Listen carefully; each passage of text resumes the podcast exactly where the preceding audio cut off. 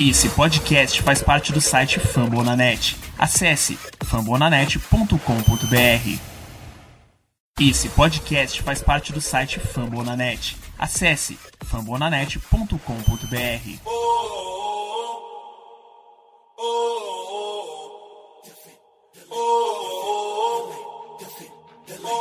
Cleveland, get on your feet and make some noise for your Cleveland Cavaliers!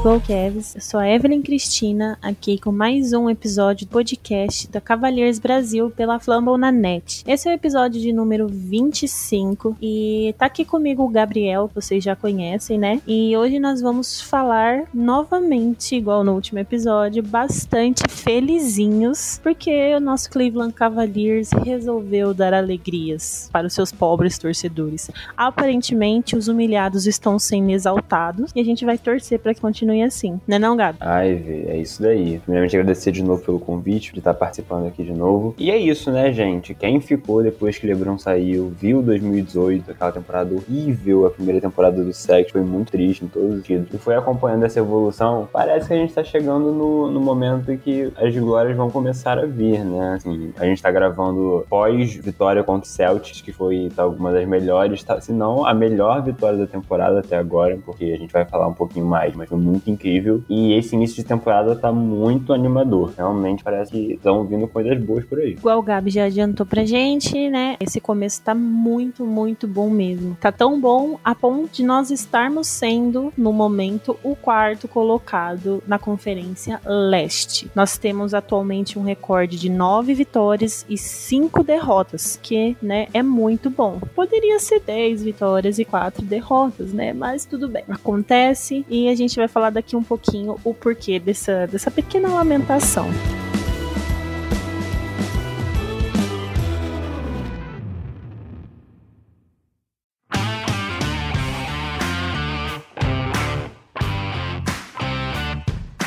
Mas, gente, desde o último podcast, nós tivemos mais seis jogos, né? E apenas uma derrota. Nós estamos aí nesses últimos jogos, nesse mês de novembro, né? Basicamente 5-1. E o jogo contra o Portland, né? Que quando a gente gravou o último podcast tinha acabado de acontecer, nós ganhamos por 107 a 104, com uma defesa no clutch time ali sensacional de Jared Allen. Depois nós ganhamos do Raptors por 102 a 100 101. Pessoal, quem assistiu esse jogo com certeza passou mal no final, porque a gente virou ali faltando 4 segundos para acabar o jogo. Foi, a gente passou o jogo inteiro atrás e no finalzinho viramos com Garland completamente gelado, do jeito que ele vem sendo aí, né? Vem sendo o maior clutch do nosso time. Incrivelmente, não tem muito adjetivo, porque simplesmente não existe. Vencemos o Knicks em pleno Madison Square Garden por 100 126 a 109 numa noite de Rick Rubio magistral. Tô só passando primeiro os placares para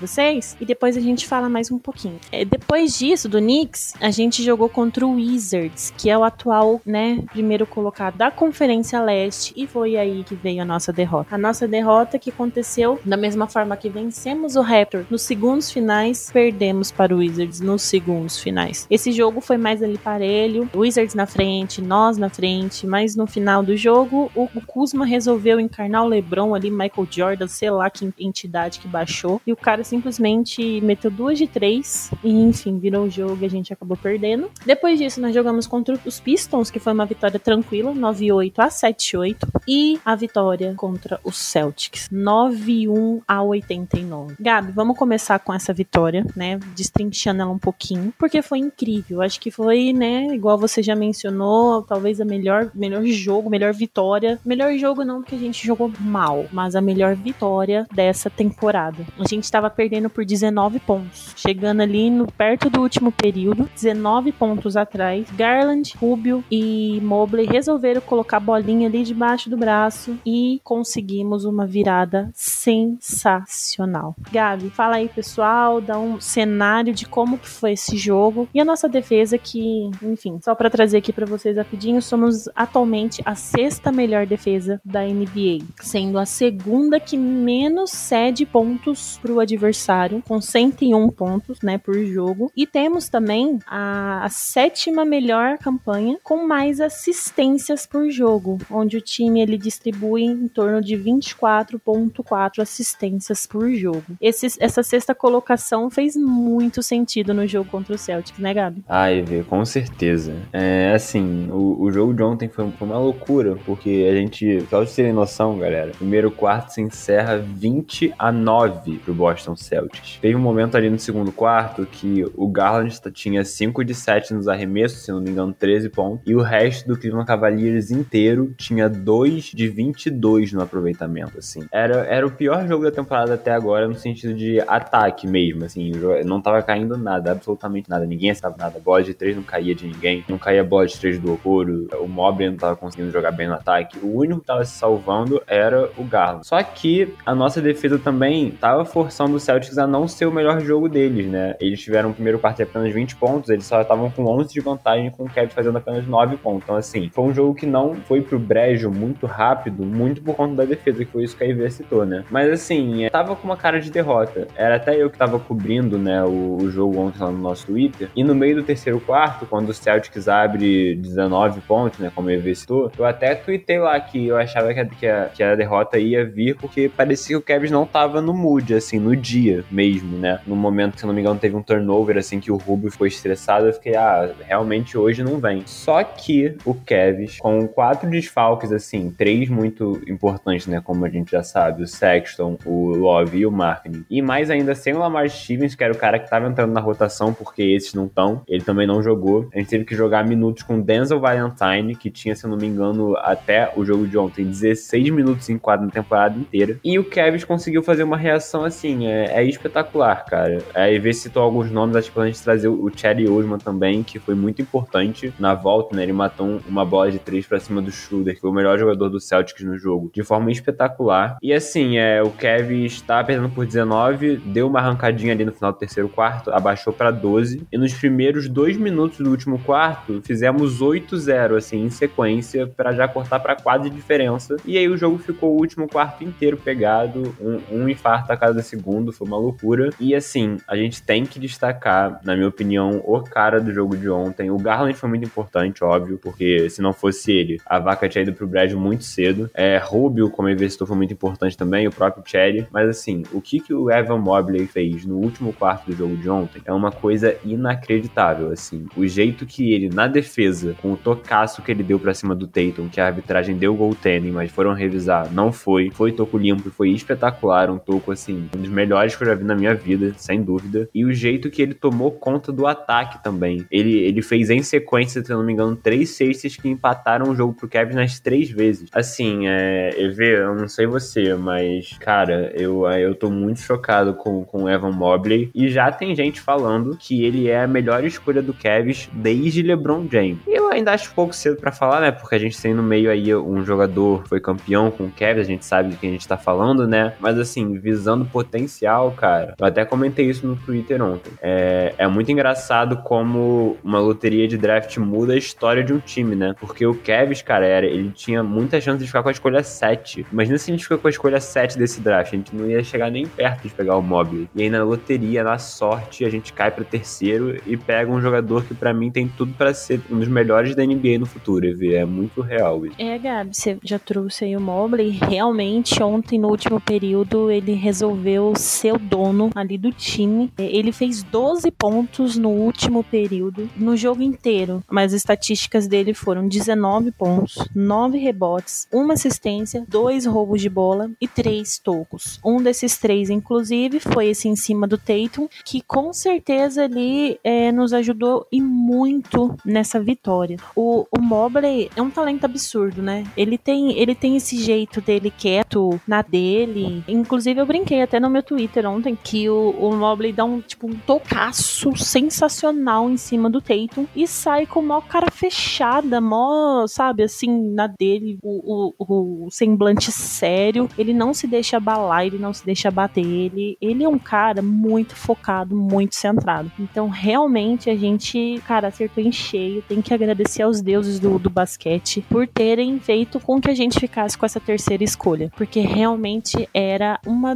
das peças que mais faltavam ali pra gente completar esse quebra-cabecinha que tava em andamento já há alguns anos. Porque, olha, é de verdade, gente, eu, eu esperava, acho que eu já falei isso outras vezes, eu esperava que ele fosse bom, né? Que ele entrasse na NBA já e mudasse um pouquinho o nosso time, mas eu não esperava que ele fosse tão bom, porque ele é muito bom, galera. Quem acompanha a gente aqui no podcast e não assistiu ainda um jogo do Cavs, por favor, assista, porque vocês precisam ver Evan Mobley em ação. O menino é simplesmente uma máquina de recursos, porque ele não é só bom na defesa, ele é muito bom no ataque também. Ele tá desenvolvendo o arremesso dele cada vez mais. Arremessa para três, tem os seus ganchos, é mid-range dele também tá ficando muito bom. Então, assim, é realmente bom de assistir. É muito bom de assistir. Além de tudo, ele tem uma escolha muito consciente de arremesso. Então, não é aqueles 19 pontos que ele chutou 25 bolas. Não. É algo assim que geralmente tá sempre acima dos 50% de field goal, ou porcentagem do Mobley. Então, realmente é um jogador que, cara, a gente acertou e tem que fazer de tudo para manter ele na franquia até o final dos tempos. Gabi, vamos trazer um pouquinho mais os outros jogos aqui, pessoal. Contra o Raptors a gente também sofreu, né, Gabi? Porque, igual eu já mencionei no comecinho do,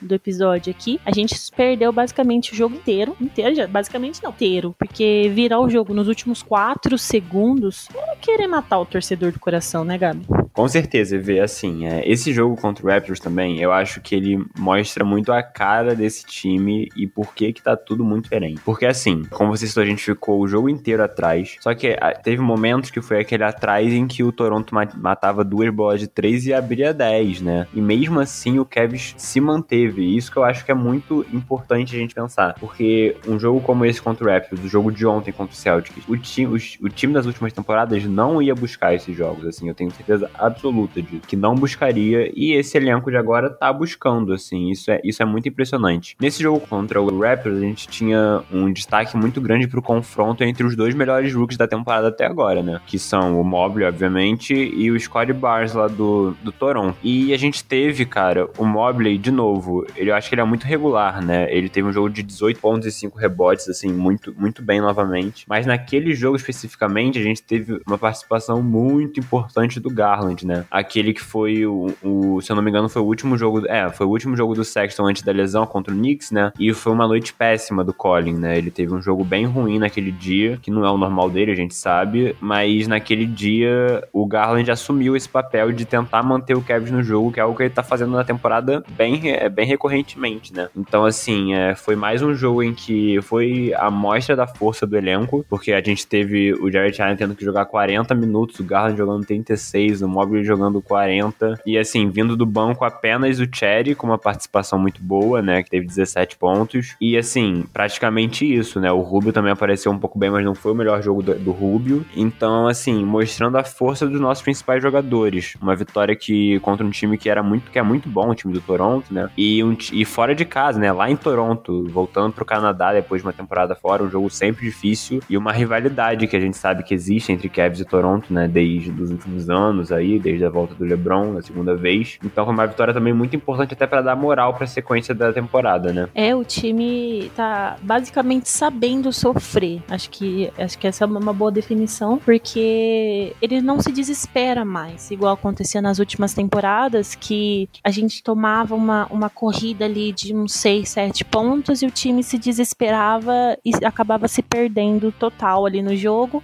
e aí basicamente entregava pro adversário, né, a vitória. Nessa temporada tá sendo diferente. Por mais que o time adversário esteja abrindo bastante no placar, que se não me engano, a vantagem do Toronto chegou a ser 12 pontos no meio ali do jogo, mesmo assim o time vai para cima, o time, o time consegue reverter essas, essas vantagens ou até mesmo encostar. E isso vale muito, é, vai muito da defesa, o quanto a defesa realmente tá sendo esse divisor de águas, né? Porque realmente nas últimas temporadas a gente não tava nem perto. Às vezes, quando acontecia de estar tá ali uns seus 15 pontos de diferença, a gente já, ah, vamos largar, fazer outra coisa, porque virar não vai, né? Realmente, essa temporada a gente fica com aquela expectativa. Opa, peraí, o time abriu, mas a gente pode buscar. A gente consegue buscar. Já é outra cara e já deixa os torcedores com esse tipo de sentimento, né? É, voltando um pouquinho pro jogo contra o Celtics, você vê muito isso na, na própria arena do Cavs, porque é, tava basicamente assim um ritmo de playoffs. Quem assistiu aquele jogo ontem, se não soubesse, falaria que era playoffs, porque o time comemorando de uma forma muito, sabe, incisiva, a torcida em pé gritando. Então, realmente, é, o time fez com que tudo bem que o torcedor de verdade do Cavs nunca abandonou, porque você via ainda nas últimas temporadas a, o ginásio relativamente cheio, apesar do, da nossa situação. Mas mais do que nunca, assim, o time fez com que a torcida desse aquele abraço de urso, assim, né? Mais do que nunca. Tá muito, muito bacana tudo isso. E o, o Gabi comentou do, do duelos dos rookies, né? O Scottie Barnes realmente vem muito bem na temporada. Teve aí uma semana como líder na corrida pro prêmio de novato do ano, porém, até o momento, porque não saiu uma, uma lista nova, né? O nosso menino Mobley está liderando a corrida para o prêmio de novato do ano. Vamos aí torcer para que ele se mantenha nesse ritmo, para que a gente consiga de fato esse prêmio para nós que é realmente muito significativo, né? Coroando aí o que o menino vem fazendo. Agora vamos falar sobre o jogo incrível que foi contra o Knicks. Gabi, o Rubio ali numa noite de FIBA Rubio meteu simplesmente 8 de 9 para 3 pontos. Tava, baixou todas as entidades ali e não sei o que aconteceu, se aconteceu não tô sabendo, só sei que a gente ganhou e foi uma senhora vitória, né? Ah, cara, assim, acho que incontestavelmente a maior atuação do Rick Rubio da carreira dele na NBA, né? Porque FIBA e tal, jogando pela Espanha, até na Europa ele tem, ele tem atuações absurdas também, mas na NBA foi a melhor atuação da vida dele. E esse jogo também é, é muito doido, porque sempre é muito difícil jogar contra esse time do Knicks atual, né? Que é um time muito. que batalha bastante, né? Tá sempre brigando por todas as bolas, é um time muito duro de enfrentar. E principalmente no Madison Square Garden com torcida, né, EV? Como você citou a própria torcida do Cavs, né? Voltando agora com a, a pandemia, é, principalmente lá nos Estados Unidos já de forma mais segura, né, para as pessoas, a, a, galera voltando ao ginásio e isso influencia bem pro Kevin, mas também bom pros outros times, né? Porque o Madison Square Garden também tem essa atmosfera surreal. E o Cavs vai lá, faz um primeiro tempo muito disputado, né? O jogo ficou muito apertado, assim, tinha uma run para um lado, uma run pro outro, mas no final tava sempre apertado. Que tem a péssima notícia no intervalo de que o Colin Sexton saiu machucado, né? Que, assim, naquele momento ali a gente ficou um pouco desesperado. Tipo assim, caramba, como é que vai ser isso, né? Como é que a gente vai, como é que a gente vai lidar com essa perda? Já juntando com naquele momento a perda do Okoro, que ainda não estava disponível, e as perdas do Love e do Markkinen, né? A gente já tava meio tipo, caraca, é muita perda, né? Estamos sofrendo com lesão de novo, tudo isso de novo. Como é que, como é que a gente vai responder a isso? E foi inacreditável, né? Porque o Kevs vai pro, vai pro intervalo perdendo por um ponto e ele ganha de 15 pontos no terceiro quarto do Knicks, né? Assim, foi, foi mágico, porque o time volta com o Rubio, né? Jogando ao lado do Garland na armação. E o Rick Rubio, cara, ele tava arremessando de qualquer lugar e caía tudo, sabe? É, era, era exatamente isso, assim. Ele dava um driblezinho pro lado, arremessava e caía, assim. É, é inacreditável o que o Rubio fez. Somado a essas 8 bolas de 3 e 37 pontos, né? Que é o career high da vida dele. Ele teve 10 assistências ainda, ou seja, é um, é um negócio de doido mesmo. E assim, cara, muito surreal porque a gente tá aqui exaltando o Rubio, exaltando o Rubio. O que o Mobley jogou aquela noite, ver também, acho que em números talvez tenha sido a melhor atuação dele até agora na NBA, né? Se eu não me engano, ele fez mais de 20 pontos também contra o Lakers, mas eu acho que 26, que foi a marca dele nesse jogo, ele não chegou a fazer nada maior do que isso ainda. Os 26 pontos dele contra o Knicks. 26 pontos, 9 rebotes e 5 assistências foi o que o Mobley fez. E também tendo que marcar é, muitas vezes o principal jogador do outro time, que é o Julius Randle, né? Ele, o Mobley, era o cara responsável por marcar o Julius Randle. Então, assim, esse dia, eu lembro muito disso, que foi o dia dessa dupla, né? Apesar do Jared Allen ter feito uma ótima partida de novo, né? 18 pontos e 17 rebotes. Absurdo que jogou o Jared Allen, que a gente até tá falando um pouco do que, pelo tanto que ele jogou. Mas aquela noite de Rubio, né? Que, assim, um jogador experiente fazendo a melhor partida dele, da vida dele na NBA na 11 temporada. E do Mobley jogando pela primeira vez no Madison Square Garden, uma vitória que foi confortável, né? Assim, o Cavs abriu muita vantagem no terceiro quarto e ficou administrando ali no, ter... no último. É, a vantagem não chegou a cair muito, não chegou a subir muito, ficou por ali. Vitória do Cavs, que essa, essa foi muito importante, porque, até porque na última temporada a gente sofreu com o Knicks, né? A gente teve uma derrota bem dura para eles no Madison Square Garden, que foi com um placar elástico. Então, assim, muito importante essa vitória, foi, foi incrível mesmo. É, o Gabi mencionou essa, essa boa vantagem que a gente fez no terceiro quarto e nós pontuamos 33 vezes no terceiro quarto, em 33 pontos, contra 18 do Knicks. Então, realmente foi uma, um, um quarto ali muito bom em termos de ataque e defesa, que fez valer essa, essa grande vantagem que a gente acabou tendo aí no final do jogo. E aproveitando já o gancho né, desse jogo, que realmente foi muito bom, nós tivemos, infelizmente, uma situação muito triste, que foi a lesão do Sexton. O Sexton acabou ali é, batendo o joelho no joelho do Jared Allen, e com isso, o Sexton acabou rompendo o menisco do joelho esquerdo. Tá fora desde então, não se sabe ainda quando que ele vai voltar. Pode ser que precise de cirurgia ou não. Eles ainda estão fazendo testes para ver. Mas assim, é, nós obviamente esperamos que não precise. Mas também tem que tomar muito cuidado para tentar, sei lá, apressar alguma coisa assim acabar prejudicando a carreira do menino. O que não é o que a gente quer, obviamente. É, se não precisar de lesões, entre quatro a seis semanas para o Sexton voltar. Provavelmente em janeiro ele voltaria. Agora, se precisar de uma cirurgia, talvez ele perca a temporada inteira. É bem provável que isso aconteça. Então, nós obviamente estamos torcendo para o melhor, mas se precisar operar, que escolham por operar, porque é muito prejudicial não fazer isso numa lesão tão séria, né, e que pode acabar aí perseguindo o Sexton aí pelo resto da carreira dele. Mas assim, no jogo, no pós-jogo contra o Wizards, que foi o jogo seguinte, né, contra o Knicks, quando acabou o jogo, Sexton estava em quadra arremessando bolas, simplesmente. Obviamente que ele não tirava os pés do chão, ele estava ali fincadinho, mas ele estava arremessando as bolas. Ele estava, fui assistir um, um, jogo do Charge, né, da D-League,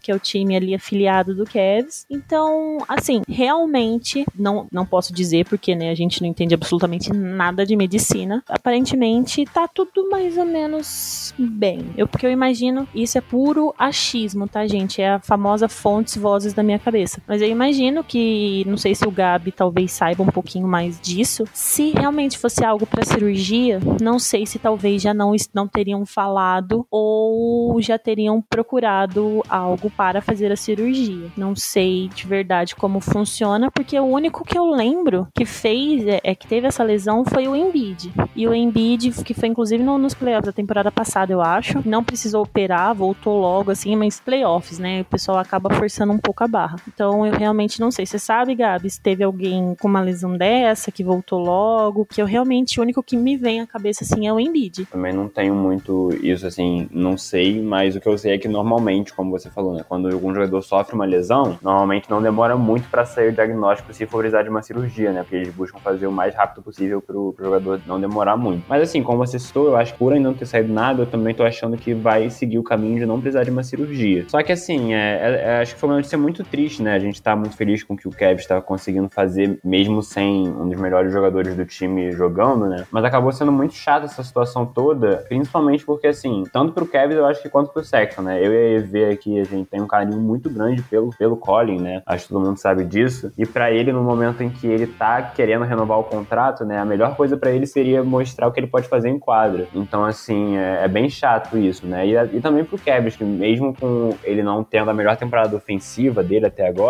ele tava, ele tava ajudando muito, principalmente na defesa também, né? Evoluindo cada vez mais. E ele é um cara do desafogo, que foi algo que a gente até sofreu, acho, em algumas vitórias que a gente teve, né? Um momento ali que não tava caindo nada, que a gente pode fazer, a gente já recorreu várias vezes ao Sexton, né? Várias vezes, né? Nesses últimos anos. E ele é um cara de confiança nesse sentido, né? De que quando tiver a coisa estiver ruim, ele vai matar uma bolinha importante. E nos últimos jogos a gente não tava tendo isso em alguns momentos, né? Então, assim, acabou sendo uma notícia muito ruim mesmo, assim, pros dois lados, né? Pro Colin e pro Kevin. Mas eu espero que não precise de cirurgia, mas é isso que você falou, EV. Principalmente com o que o time tá mostrando agora, né? De não é o discurso de que o time é melhor sem o Sexton, porque isso não existe, gente. O time não é melhor sem um dos melhores jogadores do time. Não existe isso. O que eu acho que a, a, a notícia boa é que o Kevin está sabendo se adaptar às lesões, né? E assim, com a gente tendo isso, acho que é importante não forçar nada. Porque, como você falou, forçando talvez possa prejudicar o futuro da carreira dele, né? E não é isso que a gente quer de jeito nenhum. Então o Kevin tem que ser muito cauteloso, ver qual é a melhor opção. Se precisar de cirurgia, faça a cirurgia, a gente espera que não precise, mas se for o melhor caminho, acho que deveria fazer. Mas vamos torcer para que tudo se resolva da melhor maneira possível para todo mundo, né? Acho que essa é a nossa esperança.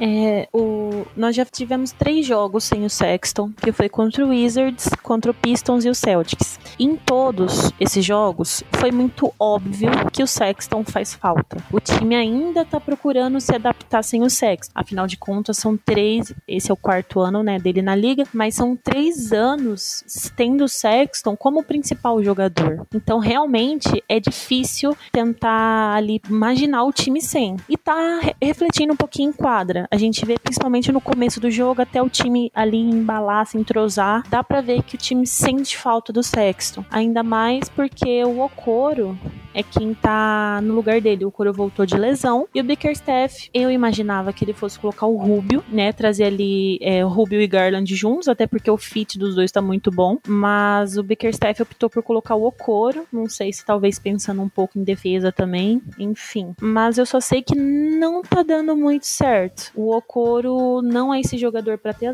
a bola na mão. Não sabe se ele não é um scorer. Então não tem como forçar. A gente tá vendo isso na prática, porque realmente o Okoro tá com, tá com um arremesso, não vou dizer ruim, mas não tá caindo. Ele fica forçando umas bolas de três, umas coisas assim, que não é dele. Então eu acho que para tentar suprir essa ausência, ele tá, não sei se é ele que tá colocando na própria cabeça, ou então é o Bickerstaff que manda. Pelo que eu andei vendo, realmente o Bickerstaff tá mandando ele arremessar. Mas assim, não tá funcionando, porque as bolas não estão caindo. Isso é perigoso. A gente conseguiu aí vencer duas dessas três sem o Sexton, mas mesmo assim é perigoso, porque a gente não sabe, pega um adversário aí num dia muito inspirado e pronto, né? A gente não consegue chegar no placar. Eu só espero que Bickerstaff veja e tente consertar. Se não, pelo menos que ele, né, ajuste dentro de quadra ali, porque realmente tá tá meio complicado de ver. E é ruim mesmo até pro próprio coro, né? Porque acaba que mina um pouco, acho que, da confiança dele. E, enfim, ele algumas partes da torcida pode acabar vendo ele com maus olhos, assim, sendo que a culpa nem é tanto dele, né? É, mas aproveitando para falar, passar nas lesões rapidinho, já que a gente tá nesse assunto, para passar a palavra pro Gabi, o Love, ele no jogo contra o Pistons e o Celtics, que foi um back-to-back, -back, ele já estava no banco com o pessoal. Ou seja, já tá ali curado do Covid, tudo certinho. Só tem que fazer agora é, terminar os exames, os cardíacos, né? Que agora a liga pede, para conseguir voltar de fato pro time. O Markkanen que saiu do time, né? Acabou se, se contaminando também poucos dias depois dele, deve estar tá no mesmo processo de quase volta. Então, realmente, a gente vai ter o nosso elenco quase completo de novo. Sex, lembrando que o Sex não vai ficar por tempo determinado fora. E tem o Lamar Stevens, que sofreu uma torção no tornozelo e a gente também não sabe quanto tempo vai ficar fora. Ontem, inclusive, ele estava assistindo o jogo no banco, mas estava de muleta. Então, acho que foi um pouquinho mais sério e a gente não sabe quando ele vai voltar. Mas, Gabi, o que, que você tem para falar do Coro, dessa situação dele, né? Na defesa, não tenho o que dizer, porque contra o Wizards, que foi a nossa derrota, ele colocou Bradley Bill simplesmente no bolso. Então, assim, não tenho o que falar do Coro na, na defesa, mas no ataque tá um pouquinho a desejar, né? E quanto à volta de Kevin Love e Markkanen, você acha que eles vão voltar ali na mesma, no mesmo ritmo ou você acha que eles vão ainda ter um tempinho para embalar de novo? É, vem então, vou até começar com esse segundo tópico, porque recebi aqui no Twitter notificação, né, que a gente tem aqui ativado, e o Ivan da Morel, que é um repórter que cobre o Cavs lá em loco, né, acabou de postar faz 10 minutos que tanto Love quanto Markkanen estão fora do jogo de amanhã, que vai ser contra o Boston de novo, né, que é dia 15 de novembro, que a gente tá gravando dia 14, mas que eles dois estão entrando nos passos finais do protocolo de saúde e segurança da NBA. Então, nos próximos dias eles já devem estar treinando normalmente com o elenco. É, isso é muito bom, né? Porque os dois tiveram um início de temporada bem animador, né? Naqueles primeiros jogos que o Kevin teve uma ótima sequência também, naquela corrida no leste, né? Quer dizer, naquela sequência do oeste, o Kevin foi muito bem. Tanto o Love quanto o Markkanen foram importantíssimos, né? Naquela sequência. E principalmente porque o, o Markkanen, principalmente, né? Ele é titular desse time. A gente teve poucos jogos jogos com todos os titulares juntos, né? Eu tava até vendo isso aqui, os únicos dois jogadores, os únicos três jogadores que jogaram os 14 jogos da temporada até agora foram o Rubio, vindo do banco, 14, o Jarrett Allen e o Mobley. São os únicos que jogaram todos os jogos da temporada do Cavs. Então, assim, isso mostra como que a gente tá sofrendo com lesão ainda e que a gente tá conseguindo lidar com isso bem, né? Mas, assim, acho que tanto o Markkinen quanto o Love talvez precisem de um tempo pra se adaptar, né? Eles podem acabar voltando no meio de uma sequência difícil, que a gente vai falar um pouquinho mais pra frente do nosso calendário, né? Então vai ser uma sequência difícil de jogos. Mas, assim, melhor com eles do que sem eles, né? Acho que é importante a gente ter esse elenco maior mesmo para não ter tanta sobrecarga de minutos nos nossos principais jogadores, né? No Garland, no Mobley, no Jared Allen. Acho que eles dois vão conseguir voltar fazendo o que eles têm, têm que fazer mesmo, né? Que nesse time do Cavs o papel deles dois, principalmente, é defender e matar a bola de três, né? É, é para isso que eles estão ali, é, principalmente, né? E eu espero que eles consigam fazer esse papel. Cara, sobre o Okoro, realmente, ver assim, de novo, ele é um jogador de elite defensivamente, a gente já sabe disso, e ele tá se provando isso de novo. Ele é muito bom no lado defensivo, muito mesmo, como você falou, né? O Bradley Bill fez uma das piores partidas dele nas últimas duas temporadas com o Kevin, muito por conta do Isaac Okoro, da marcação dele, que é muito física, né? Que não deixa nenhum espaço para adversário, ele é muito bom nisso. Só que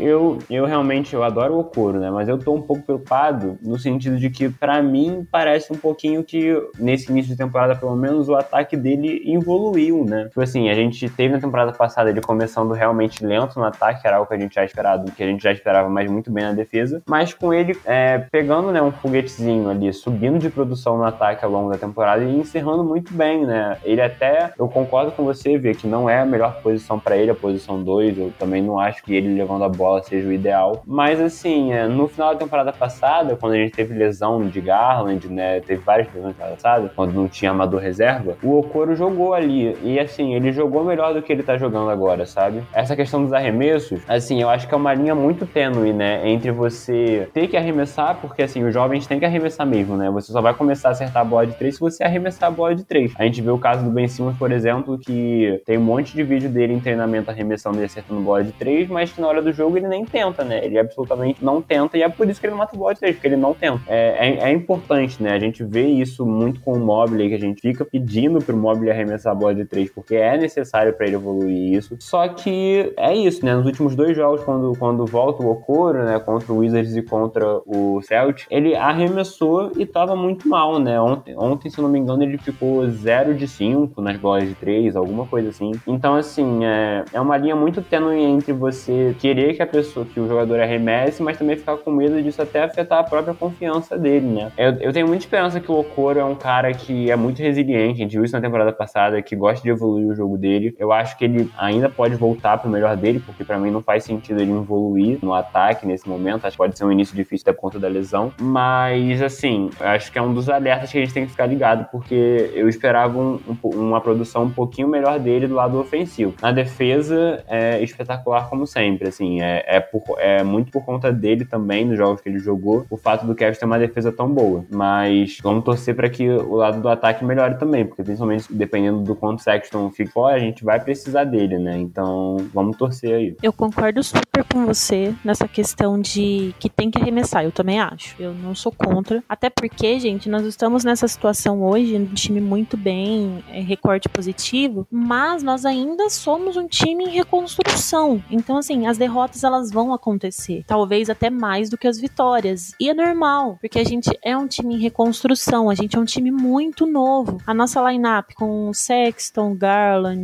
Markkanen ou Okoro, o Mobley e o Allen, se eu não me engano, é entre 22 e 23 anos de média. Então nós somos um time muito jovem. Então vão acontecer as inconsistências, vão acontecer derrotas. É, então é super normal. A gente tem que ter isso em mente. Obviamente que quando a gente tá muito bem assim, é ruim perder, porque a gente tá sentindo o gostinho da vitória de novo. Mas tem que lembrar que é normal se perder. É normal se o Mobley jogar mal, se o Garland for mal, algum, sabe? É normal. É sempre bom a gente ter isso em mente para não cobrar a mais do que os meninos ainda podem entregar pra gente, porque a gente tá no caminho certo. Isso é claro, isso é óbvio. Então tem que só seguir, tem que apoiar e tem que torcer o máximo que a gente puder. Então, aproveitando, falando dos jogadores, vamos falar do Jared Allen, que realmente tá jogando um absurdo. Foi na semana passada escolhido como o jogador da semana no leste. Ou seja, Jared Allen foi o melhor jogador do leste na semana passada. E isso não acontecia, gente, desde março de 2018, onde o último jogador da semana atuando pelo Cavs foi LeBron James. Então, olha a distância de tempo até isso acontecer de novo com a gente. E o Jared tá sendo um monstro, realmente tá jogando demais, tá ajudando na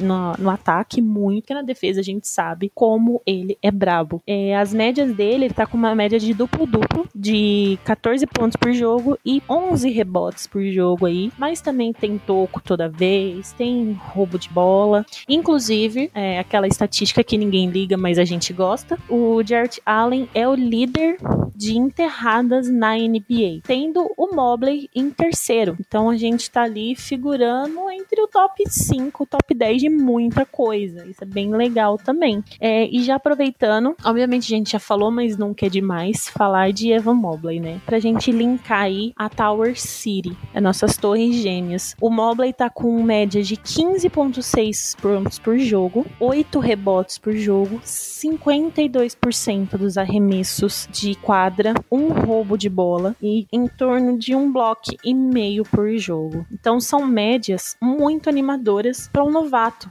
ainda mais porque box score, médias, stats não traduzem o quanto o jogador é importante dentro de quadro. Porque a gente tinha um, um, um, um exemplo claro disso na, na, temporada passada, que foi o Drummond.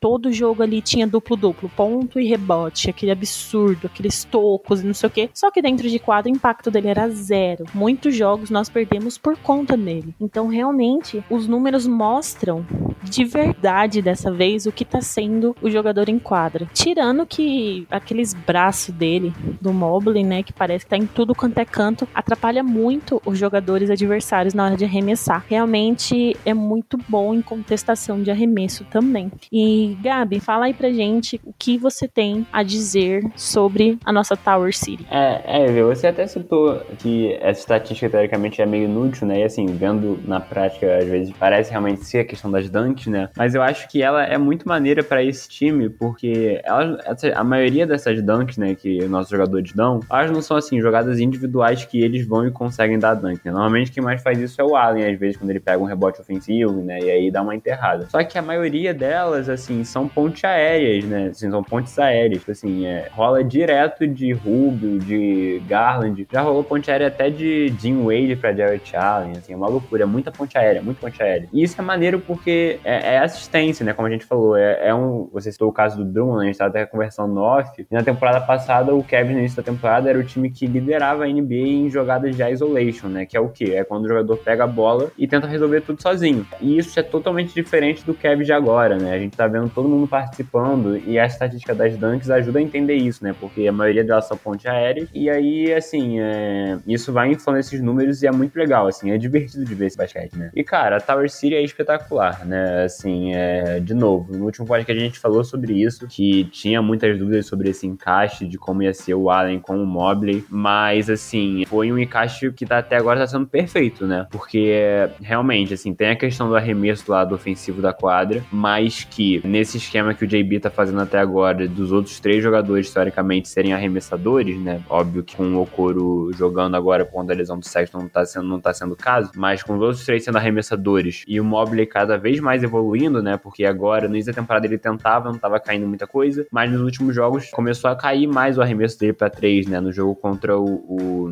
Agora não me lembro se foi contra o Wizards, teve algum jogo recente que ele arremessou duas e acertou as duas de três, acho que contra o Knicks também, ele, ele teve 100% de aproveitamento. Então, assim, tá começando a cair as bolas do Mobley e isso é muito importante, né? Porque é mais um passo para esse encaixe cada vez ser mais saudável e, assim, se der tudo certo pro Kevin, é um encaixe para 8, 10 anos, né? Porque os dois são muito jovens, né? Se eu não me engano, o Jared Allen tem 24 anos, o Mobley tem 20 só. Meu Deus, o Mobley é muito novo, pelo amor. Ai, graças a Deus que a gente conseguiu pegar esse jogador, olha, porque realmente. Mas, assim, é muito maneiro, assim, é divertido ver, sabe? É uma coisa que, como a gente, a gente falou, né, no último, no último podcast, é, um, é o contrário do que toda a NBA tá fazendo, mas tá dando certo, tá sendo maneiro de ver. Então, Tower City é vida. Tower City é vida. E já que eu linkei dois jogadores, né, na nossa Tower City, vamos linkar outros dois, que são nossos dois armadores, Garland e Rick Rubio. Magic Rubio, uh, FIBA Rubio, chamem como quiser. Só sei que o nosso espanhol está jogando demais. E até vai ficar, né, se a gente continuar nesse ritmo, vai ficar meio repetitivo, né, Gabi? A gente falando sempre desses mesmos jogadores e tudo. Mas porque é difícil deixar passar. Porque realmente tá. Uh, tão, tão melhorando, tão evoluindo cada vez mais em quadra. É muito nítido. Então a gente tem que mencionar nem que for um pouquinho. E como eu trouxe as médias, os outros jogadores, eu vou trazer deles também. O Garland tá com 17 pontos por jogo de média, 7 assistências e tem ali seus quase 50% de, de arremesso de quadra, tá com 48. E o para 3 pontos está com 40%. Realmente, é, o Garland tem arremessado bastante para 3 e as bolas têm caído. Isso é mais importante do que tudo, porque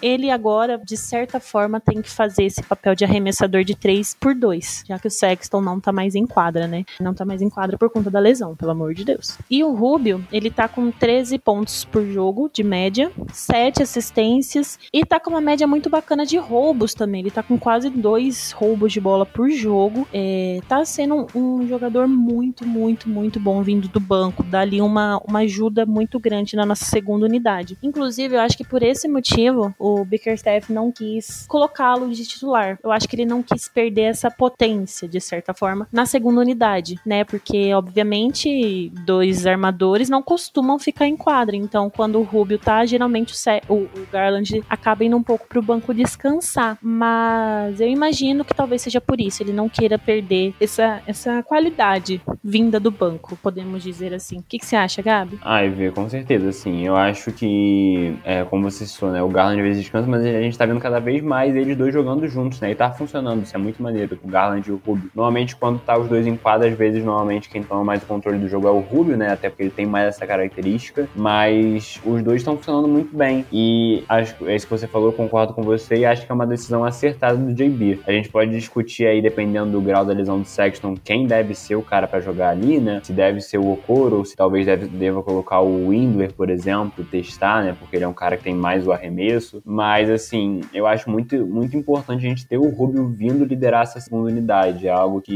E, assim, liderar a segunda unidade, mas no final do jogo, se precisar, ele vai estar em quadra junto com o Garland. Foi o que aconteceu ontem, né? Contra, contra o Celtics. É, ele começa vindo do banco, mas no final do jogo tá o quinto titular, mais Cherry Osman e, e Rick Rubio. E, assim, o Rubio, a, a jogada que bota o Cavs na frente por 89 a 87, faltando 30 segundos para acabar o jogo, é uma machada espetacular do Rubio, né? Numa ponte aérea para mais uma enterrada do Jared Allen, que foi assim, espetacular, uma jogada linda. Então, assim, é, é, é, muito importante ter, ter ele vindo do banco. Eu acho que o JB tá certo nessa decisão de manter ele como o sexto homem, né? Que, e a, olha, na temporada até agora, o Rick Rubio é um dos candidatos a sexto homem, assim, não, não dá para fugir disso, porque a temporada dele é muito boa e o time do Kevin está muito bem, então ele é um dos candidatos também. E, enfim, o Rubio é espetacular, a gente já falou disso aqui de novo, como você falou, vai ficar repetitivo, mas eu gosto de exaltar o Rubio o tempo todo, porque amo ele, é maravilhoso. E é isso, a gente tem que ver se vai continuar, mas eu acho que assim, a expectativa é que continue assim, pelo menos, né? Que o, o, Kevin, o Rubio mantenha esse desempenho e que, assim, continue sendo um veterano muito importante até para ajudar no desenvolvimento do Garland também. Para finalizar os nossos jogadores aqui, a gente precisa falar do Turco, porque o que esse jogador tá fazendo no começo dessa temporada, eu gostaria muito, muito de poder conversar com a noiva deste homem, porque o amor mudou Thierry Osman. O amor fez coisas incríveis na vida e no basquete deste homem. Está realmente sensacional.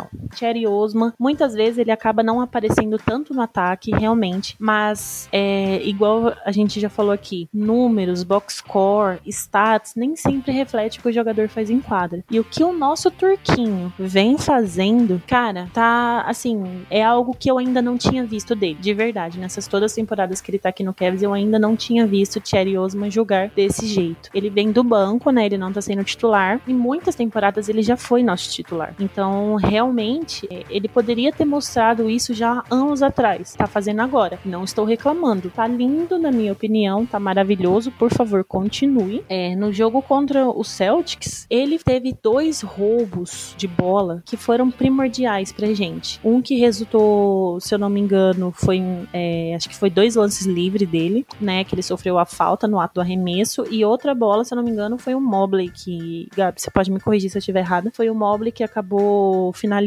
ali, né? Depois de uma jogada com o Rubio, eu acho. Então, isso, essas coisas que ajudam muito. E aí no final ele também teve uma defesa, é, fez a defesa ali nos segundos finais, em cima. Foi do Schroeder? Acho que foi, né, Gabi? Foi, foi. O último lance foi uma defesa do Cherry pra cima do Schroeder. É, então, foi isso mesmo. Faltando nove, nove segundos, a posse era do Celtics, né? A gente tava dois pontos na frente. E o Cherry Osman ficou ali responsável, marcando o Schroeder e não conseguiu deixar ele arremessar. Quando o Schroeder arremessou, foi pro ar, a gente conseguiu pegar o rebote e vencemos o jogo. Então, Cherry Osman tá fazendo uma diferença bem legal quando ele entra. É, e que bom que o Bickerstaff percebeu e manteve ele ali, porque no começo da temporada, Cherry Osman não tava nem sequer entrando em alguns jogos. Então, se eu não me engano, contra o Lakers, é, ele acabou não entrando ou entrou pouquíssimo. É, Lamar Stevens acabou É, tendo. Não pisou em quadra contra o Lakers, o Cherry, naquele. Então, Lamar Stevens, mesmo jogando muito mal, teve seus minutos e Thierry Osman não. Então, que bom que o Bickerstaff percebeu que ele tá muito bom e resolveu manter uma minutagem ali vinda do banco pro nosso turco. Ele tá com 40% das bolas de três. Realmente, ele tá. A bola Wilson mudou a vida do turco também, junto do amor. A gente pode fazer ali uma junção dos dois. Mas, Gabi, fale aí do homem apaixonado Thierry Osman. Ah, é isso, né? O amor mostrando sempre vence, né? Um dos últimos românticos dessa terra, Cherry Osman. Assim, é, é muito surreal, né? O J- Perguntaram pro JB até numa entrevista, né? O porquê que ele achava que o Cherry tava jogando tão bem. E ele disse que foi porque, é, depois de tanto tempo, o Cherry conseguiu achar o papel dele nesse time, né? E o que a gente tá vendo nesses últimos jogos é que ele entra e muitas vezes ele acaba sendo ali no momento em que o Garland está descansando, né? E principalmente agora sem o Sexton também, ele entra muitas vezes junto com o Rubio e ele é o cara que às vezes arma o jogo pro Cavs, né? Além de, além de matar as bolas de três, que é a principal coisa que ele faz, né? Que assim, de novo, é muito importante ter esses jogadores, a gente precisa matar a bola de três, mas ele arma o jogo muitas vezes, né? Ele às vezes é o cara que tá ali armando pra dar um descanso pro Rubio, pra dar um descanso pro Garland. E como você citou e viu, uma melhora muito grande na defesa, né? Acho que esse tem sido o grande destaque do Cavs na temporada, que tá todo mundo muito bem defensivamente, assim. É difícil a gente ter um jogador que você olha e fala, caraca, esse cara aí, ele tá prejudicando na defesa, sabe? Não tem esse cara. É, o Cherry é outro que melhorou muito, assim, é, e é um esforço, sabe? Ele tá se esforçando muito. Ontem, depois dessa ótima defesa que você mencionou contra o Schroeder, ele sai vibrando demais, assim, dá pra ver que tá todo mundo muito animado e ele é um desses, sabe? Acho que ele encontrou o lugar dele nesse time e tá muito bem, assim. A gente já criticou muito o, o Cherry, né? A gente tem que, tem que dar o braço a torcer nesse sentido, mas, assim, é muito legal ver ele encontrando o lugar dele, né? Porque ele é um cara que a gente tinha muita expectativa, né? Quando o LeBron saiu, ele já tava no elenco no último ano do LeBron, mas não, não entrava muito. Ele teve até uma boa temporada promissora, mas depois acabou caindo. E agora ele encontrando o lugar dele, como talvez ali o. junto com o Rubio, né? O sexto homem desse time, vindo do banco. Eles dois são os principais no momento. É muito legal, né? Porque é muito importante a gente ter um cara desses. Contra o Toronto, por exemplo, se não fosse o Thierry Osman, a gente não teria ganhado aquele jogo. Ontem ele foi muito. Ele foi o cara mais importante, talvez, junto ali com o Rubio naquele momento, né? Da reação de cortar a diferença. Era o Thierry Osman que apareceu muito bem. Então é muito maneiro ver isso, né? A gente gosta muito de ver os nossos jovens se recuperando, né? né? Num momento que tava difícil e agora renascendo praticamente, né? Muito maneiro. Você mencionou que ele já jo- joga, às vezes, de armador, né? Eu acho que Thierry Osman só não jogou de pivô. Porque ele já fez todas as posições. Da 1 até a 4 ele já jogou. É, só não jogou de pivô. Eu, eu costumo chamá-lo carinhosamente de Severino Quebra-Galho. Porque Thierry Osman realmente. Ele é o famoso pau pra toda obra, né, Gabi? Ele. Você precisa dele ali. é, como armador ele vai, como scorer ele faz, na defesa ele vai. Então, realmente é um jogador muito dinâmico e que pode atuar em todo canto da quadra. Talvez nem sempre vá bem, mas ele pelo menos é esforçado, ele tenta, né? E eu acho que isso é muito bom de reconhecer também. Eu sempre fui muito, muito crítica do Osman, mas uma coisa que eu também sempre fiz foi reconhecer quando ele vinha bem, quando ele fazia as coisas de uma forma boa, porque eu sempre gostei muito do Osman. Então vê-lo assim, é, da forma que ele tá nessa temporada agora me deixa muito feliz, porque eu acho que como a maioria dos torcedores, eu sou muito apegada em todos os nossos meninos e não seria diferente com o Osman. Igual o Gabi falou, ele tá aqui desde 2018, quando o LeBron ainda tava. Então realmente desde de moleque ele tá aqui, né? Desde novo na liga. Então ver essa finalmente essa temporada boa de Cherry Osman me deixa muito, muito feliz. E só para antes de finalizar aqui com as perguntas de vocês lá do Twitter, vou passar rapidinho nos próximos cinco jogos que a gente tem. Que realmente, senhor Adam Silver, cinco minutos de porrada perdendo a amizade, porque esse calendário tá acabando com a gente. Nós temos pela frente mais uma vez contra o Celtics, que é amanhã, na segunda-feira, é Nets, Golden State Warriors, Nets novamente e Phoenix Suns. Então realmente são cinco pedreiras que a gente tem pela frente. É, são jogos muito difíceis que eu não me arrisco aí em quantos jogos talvez venceremos, não me arrisco de forma alguma. Então eu espero que pelo menos a gente consiga jogar bem, né? Que a gente imponha nosso jogo ali como a gente tá fazendo agora. Mas Gabi, vamos aí viajar lá para os Estados Unidos para catar o Adam de porrada? Cara, e ver, olha, é inacreditável. Eu, eu não fiz esse levantamento, normalmente até a gente faz, eu não, não procurei, eu vou até procurar depois. Mas assim, cara, o calendário do Cavs é um dos mais difíceis, se não o mais difícil da temporada até agora, cara. A gente teve um início muito complicado, a gente citou no último podcast, né? O calendário que era praticamente enfrentando só time de playoff o tempo todo, um monte de time do Oeste, teve viagem no Oeste. É, cara, a gente teve um jogo teoricamente mais tranquilo, que foi contra. Se você visse antes da temporada, a gente teria uma sequência de dois jogos mais tranquilinhos, que seriam o Washington e o Detroit em casa. Só que o Washington é o, atualmente é o primeiro colocado do leste, então não era um jogo tranquilo. O único jogo tranquilo foi contra o Pistons que o Kevin fez o papel dele, né? Ganhou de 20 pontos tranquilamente. Agora, é, a gente não tem descanso, né? Como você citou aí, já, é, já tem mais porrada. A gente vai enfrentar o Celtic de novo, que tá mordido por conta da derrota. E depois, pô, é simplesmente o, o Golden State Warriors também, que é o, acho que não me engano, é a melhor campanha da NBA no momento. E o Brooklyn Nets de James, de James Harden e Kevin Durant. Assim, não é que o Kevin não tem experiência de ganhar desse time do Nets, porque como a gente sabe, todo mundo lembra, que na estreia do Big Three desde o ano passado, a gente acabou com o Nets, né? Foi uma noite mágica do Colin Sexton. E duas noites depois o Kevin ganhou de novo. Então, assim, foi uma loucura, né, gente? O Celtics é, é freguês. Quer dizer, o Celtics também, mas o Nets é, é freguês. Então, assim, é, mas é muito complicado, né? É, o Adam Silver realmente parece não gostar muito do Cleveland Cavaliers. Mas eu acho que o legal é que a gente, com a perspectiva de volta de Love Marken, né, pra esses jogos, talvez, o time deve ser competitivo, né? Eu não, eu não imagino o Kevin tomando um blowout, né? Perdendo de mais de 20 pontos. Óbvio que pode acontecer, né? Porque tudo pode acontecer. Mas a gente não entra pro jogo com essa expectativa, algo que era bem real nas últimas temporadas, né? A gente entrar pro jogo contra o Warriors do Curry com uma temporada absurda, imaginando que a gente vai tomar pedrada. Acho que essa não é mais a expectativa, né? E isso é muito legal ver. Só isso já, já tá valendo a pena. Ah, com certeza, né, Gabi? Você falou do Nets que é freguês, né? A gente, a gente fala isso dando uma risadinha com a mão na consciência, né? Porque dá aquele, aquela leve palpitação, porque realmente, assim, a gente fica animado com o time, a gente fica esperançoso, a gente já não espera mais uma derrota óbvia, igual a gente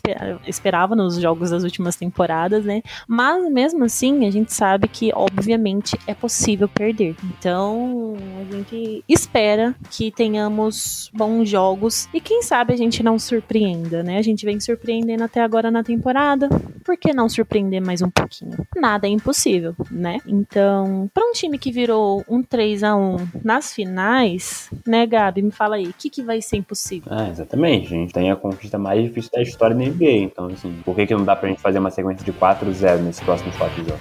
Ai, sonho meu.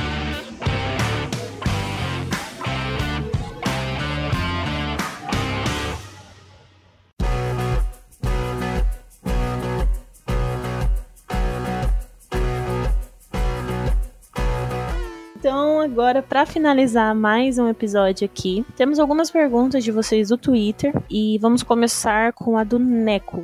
O o Sexton ainda tem espaço nesse time como protagonista, assim como era esperado. Eu sinto mais a ausência dele quando nossas bolas não caem, como no primeiro, primeiro tempo do jogo contra o Celtics. Mas o time continua jogando muito bem sem ele, e o entrosamento de Garland e Mobley só aumenta. Eu acho que espaço pro Sexton sempre vai ter. Talvez não mais tanto como protagonista, igual já vinha acontecendo nessa própria temporada. Mas espaço pro Sexton, acho que é impossível não ter, né, Gabi? Não, com certeza. Como, como ele citou, né, é isso. A gente sente muita falta do Corey nesses momentos que tá difícil de fazer ponto. E isso é muito importante do basquete, né? A gente precisa de, de caras de confiança para esses momentos e eu acho que o Sexton é o cara mais para confiança desse time que a gente tem. O Garland tá evoluindo muito nesse quesito, mas por tudo que já mostrou, ainda é o Colin. Então, assim, acho que realmente é, é, talvez seja mais complicado ver ele como o protagonista das últimas temporadas, até porque tem mais gente agora, né? Tá todo mundo evoluindo e tá chegando gente nova, tem o Mobley. E assim, acho que talvez nem seja necessário que ele seja o protagonista, né? Se ele for mais um cara ali é, jogando muito bem com, esse, com essa galera jovem, já vai ser talvez o melhor pra, pra equipe, né? E é isso que é importante.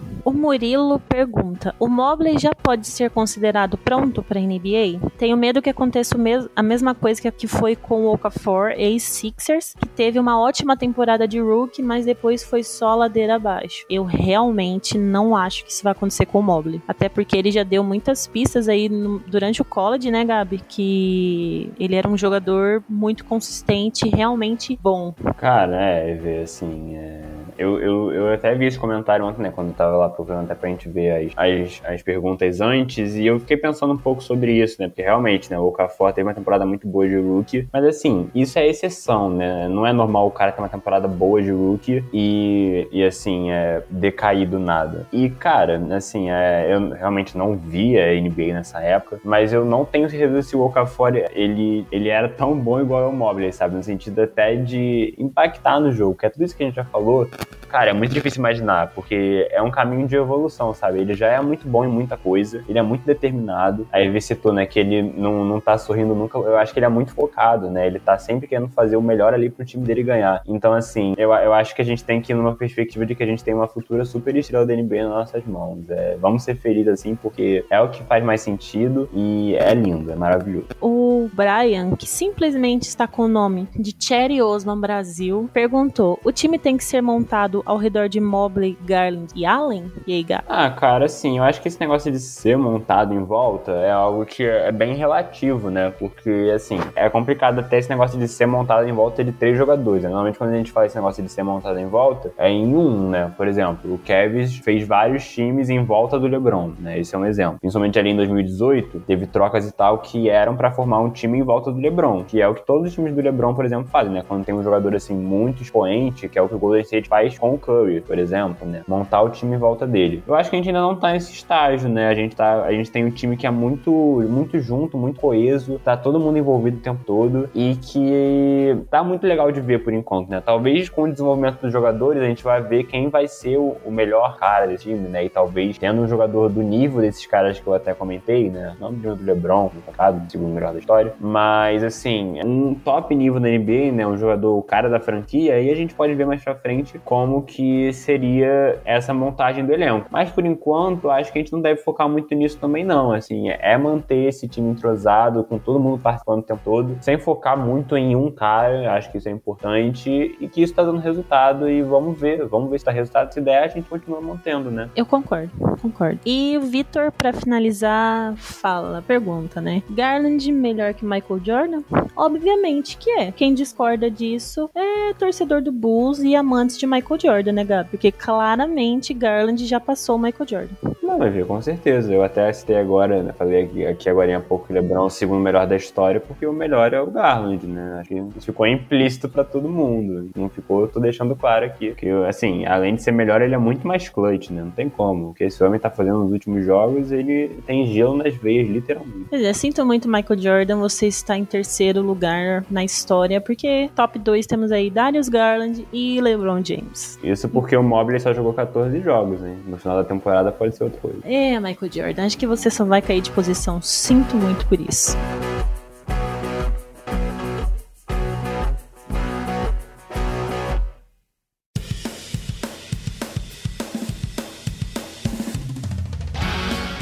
Então, gente, é isso. Chegamos ao fim de mais um episódio aqui, nosso episódio 25. Mais um gravando felizes da vida, porque Cleveland Cavaliers está nos dando motivos para sorrir. Então, Gabi, se despede aí do pessoal e deixa nossas redes sociais para eles seguirem também. Bom, é isso, gente. EV, agradecer de novo. E é isso, né? O Kev está on fire. É, é muito legal de ver esse time assim. A gente não tinha sensação há muito tempo. E a nossa cobertura da temporada continua, né, gente? Sigam lá no Instagram. A gente tá com 570 seguidores. Batemos ontem rumo aos 600. Nosso Instagram que é underline Cavaliers Brasil. E o Twitter, é claro, que todos vocês conhecem, né? Mas só para reforçar, arroba Cavaliers Brasil. Nossa cobertura tá muito legal, né? A gente tá se esforçando muito para trazer sempre o conteúdo do Kevin para vocês. Então, muito obrigado por estarem ouvindo mais um podcast e sigam lá. Valeu! É isso, gente. Nossa cobertura a gente sempre se esforça para trazer o melhor conteúdo para vocês em tempo real ali, que a gente sabe que nem todos, né, conseguem assistir. Então a gente tenta manter ali para vocês da mesma forma que a gente gostaria se tivesse simplesmente acompanhando algum perfil, né? Então, muito obrigada a quem ouviu até aqui. Bom dia, boa tarde, boa noite, boa madrugada, seja o horário que vocês estejam ouvindo. Lembrando que nessa temporada